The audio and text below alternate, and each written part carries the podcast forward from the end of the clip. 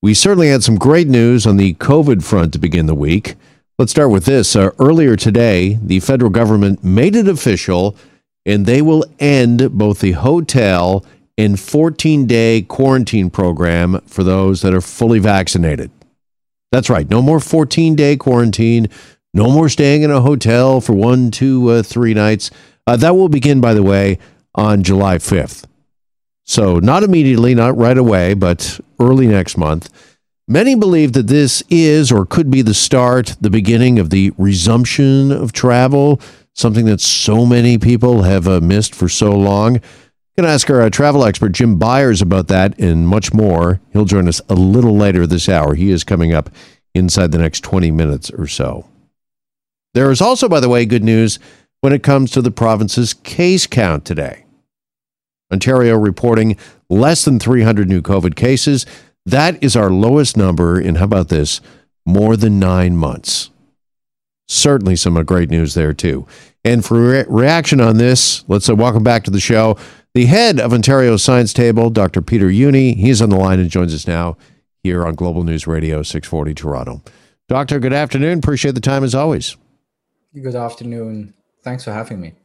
All right, as I just mentioned, our lowest number in some nine months. Meanwhile, by the way, Canada today also reporting a bit of a milestone with 20% of the country now fully vaccinated. And just wondering, just off the top here, Dr. Jüni, where would you classify the province right now? Are we on target? Do you think maybe we're a little ahead of schedule? Uh, where do you see us right now? I think we're on target. You know, the point here is our race is against Delta, and uh, we were a bit unlucky that uh, Delta took hold relatively early in our province, and uh, we need to deal with it. But we're doing well, I have to say. We're doing well. Yeah, can you tell us just uh, how much of a hold Delta has taken in the province? Can you quantify that for us? Yeah, it's it's uh, fluctuating around 35 to 45 percent. We're struggling mostly in Waterloo, and there some spillover effects from Waterloo to other places nearby. But uh, it seems that Waterloo is stagnating as well. Things look relatively okay for Peel and for you know the more burdened parts in Toronto. So we're on the right track. And what means the right track? It means continue with the restrictions the way we're doing. We just enjoy ourselves outside, but not necessarily inside and continue to vaccinate as much as we can. This is excellent what we're doing right now. All right. And to that uh, point, and regarding the concern around the Delta variant, uh, more and more of us will be eligible for the second dose here in the province. What can you tell us what's new on that front? Well, the point is that uh, when we're just in the right time window, you know, roughly six weeks after the first dose, we should get the second dose if we're eligible already. Why? Because this effect of the second dose is even more important than the effect of the first dose against infection and, against transmission. It's important also to realize that the first doses, of course, are the prerequisite for the second dose, and that the first dose already protects each individual very well against uh, being hospitalized for COVID or ending up on an ICU because of COVID. But we need these second doses now aboard, and that's the point. And whatever it is now, Moderna or Pfizer, don't worry, just take whatever is coming next. All right, I want to ask you a little more about that in just a second. But first, when it comes to second doses, we also have some pretty exciting news regarding the home of the uh, Raptors and the Leafs. Can you tell us a bit about uh, Scotiabank Arena and turning it into a pop up clinic uh, coming this weekend?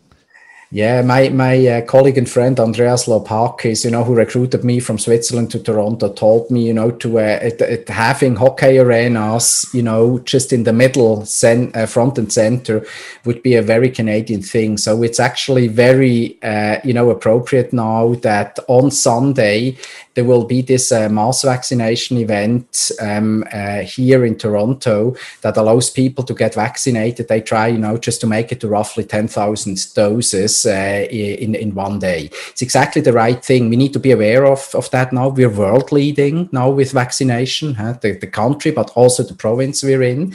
We're in this race against Delta. We're about to win it. We just need to keep going as much as we can.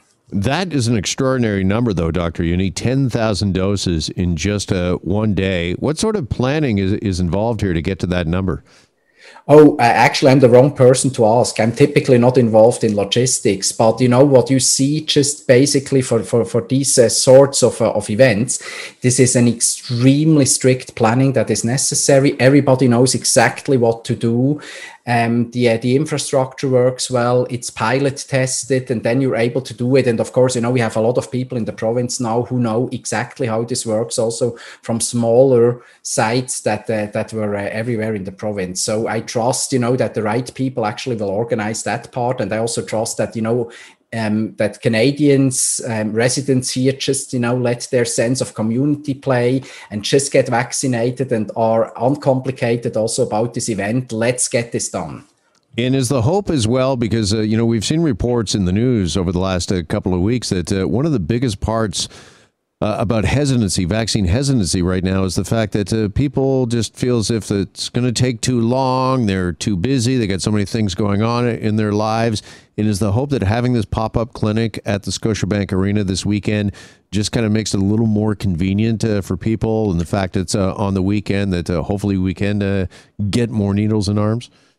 I certainly hope so. We already registered somebody, you know, uh, uh in our uh, in our uh, circle of friends just to get vaccinated there, who felt it was too complicated to get the first shot, and uh, now he's getting his first shot just exactly there. I really hope that it helps. You know, what we want to have is flexibility, creativity to continue this race the way we're doing it. It's not always, you know, uh, easy to push in and to get your doses. And since this is a Sunday, why not just making making this an event?